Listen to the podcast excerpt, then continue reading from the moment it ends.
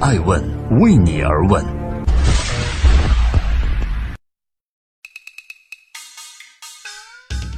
二零一八年，大家新年快乐！我是爱成，欢迎聆听《守候爱问人物》，记录时代人物，探索创新创富。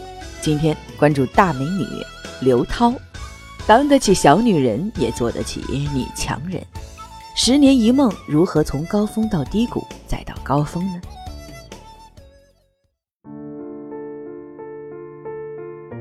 二零一八年是金融危机过后的第十个年头，当初席卷全球的金融海啸改变了多少人的命运？刘涛的故事则是这芸芸众生相中的一面。她从豪门富太到拼命三娘，这期间经历了多少跌宕起伏呢？正在播出《爱问人物之刘涛》，做得起小女人，如何也当得起女强人呢？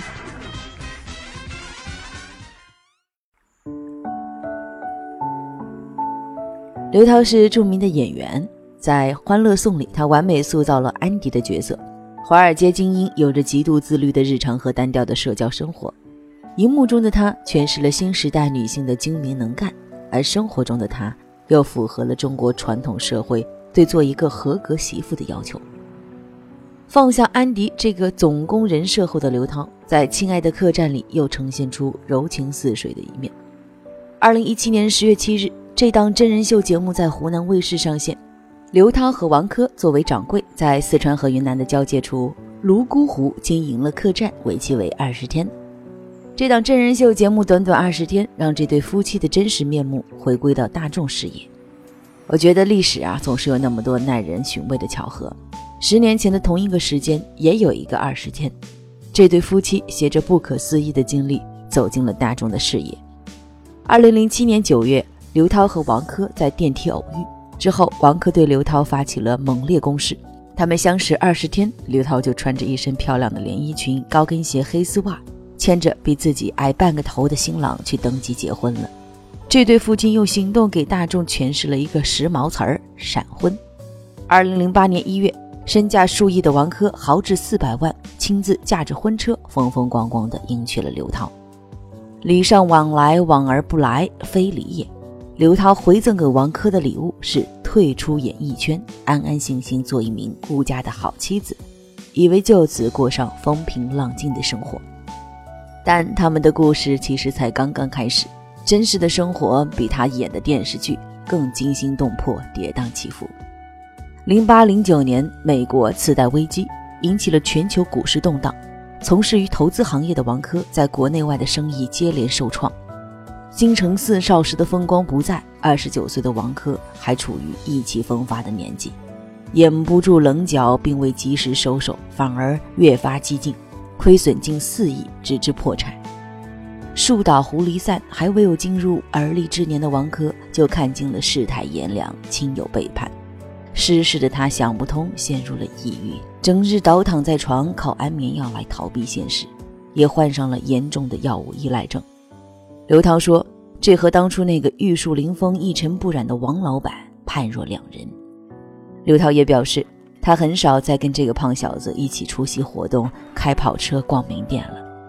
在那些动荡的几年，虽然财尽，但家中添有新丁。刘涛先后生下了一女一儿，为这个不安定的家增添了几分生气。分娩之时是凌晨三点，刘涛顺利出了产房。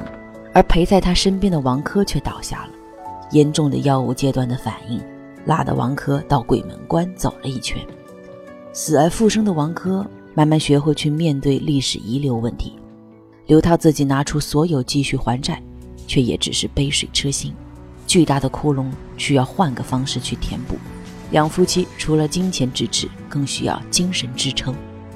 为了走出阴影，调节低落情绪。刘涛陪王珂去做了两人共同爱好的事情，开车。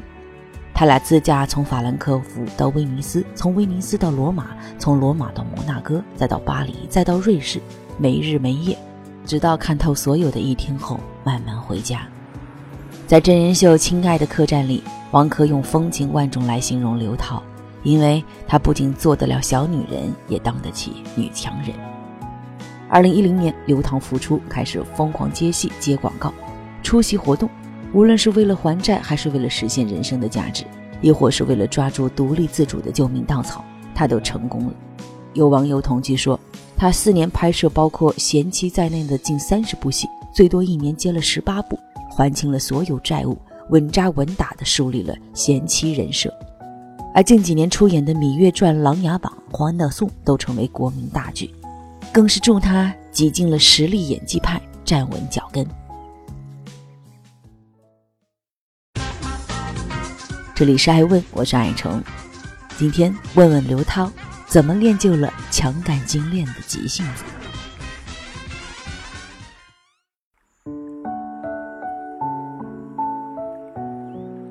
太过独立自强的刘涛，或许缺少了一种随性感，但这种随性感，我们可以从其他女明星，比如王菲、张曼玉、俞飞鸿身上找到。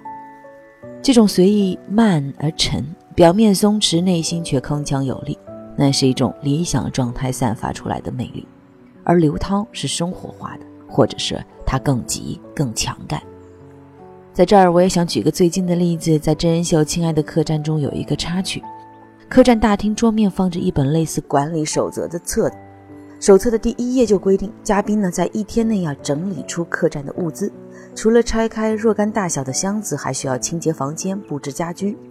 读完第一页，刘涛在镜头前就坐不住了，摆好了要快速行动的架势，但丈夫王珂却按住了她，不紧不慢地往下翻阅。要知道，了解游戏规则才能清楚玩。刘涛的急性子和女强人的性格是相辅相成的，这种性格并非一朝一夕养成，我们可以从她的成长经历中窥见一斑。一九七八年，江西南昌一个普通家庭，刘涛出生了。到初中时，刘涛就学会了换家里的煤气。高二那年，十五岁，进入了南京军区集团的军文工团，当了三年的文艺兵，也过了三年五点起床的日子。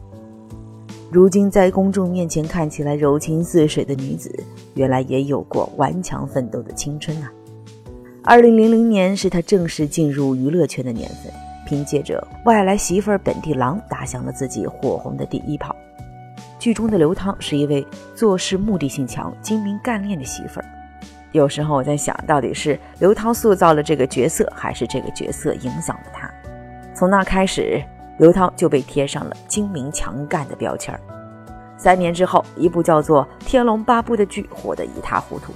剧中有两个很特别但毫不相干的角色，一个叫段誉，一个叫阿朱，分别由林志玲和刘涛扮演。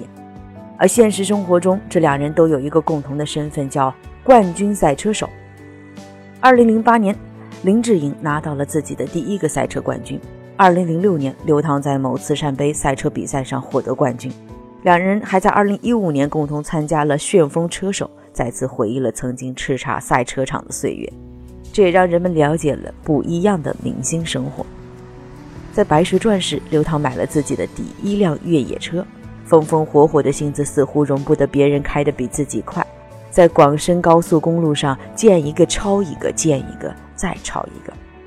我尝试去理解刘涛的急性子，我在想，也许每每当他想要放下急性子，尝试去慢的时候，生活似乎总容不得那些悠闲。比如说，曾经做出退隐娱乐江湖的决定，但破产负债等问题就接踵而来。这么些年，他也算是家中半边天了。以上的这些经历磨练了强干精炼的做事方式和急性子，急可以成很多事儿，但我们也希望刘涛在集中继续保留韵味。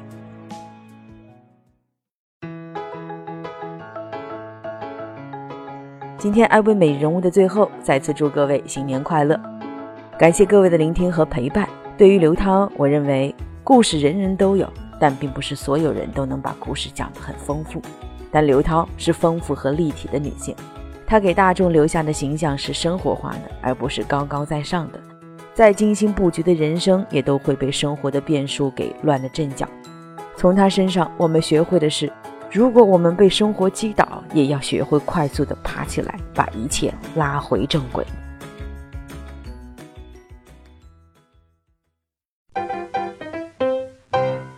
爱问。是我们看商业世界最真实的眼睛，记录时代人物，传播创新精神，探索创富法则。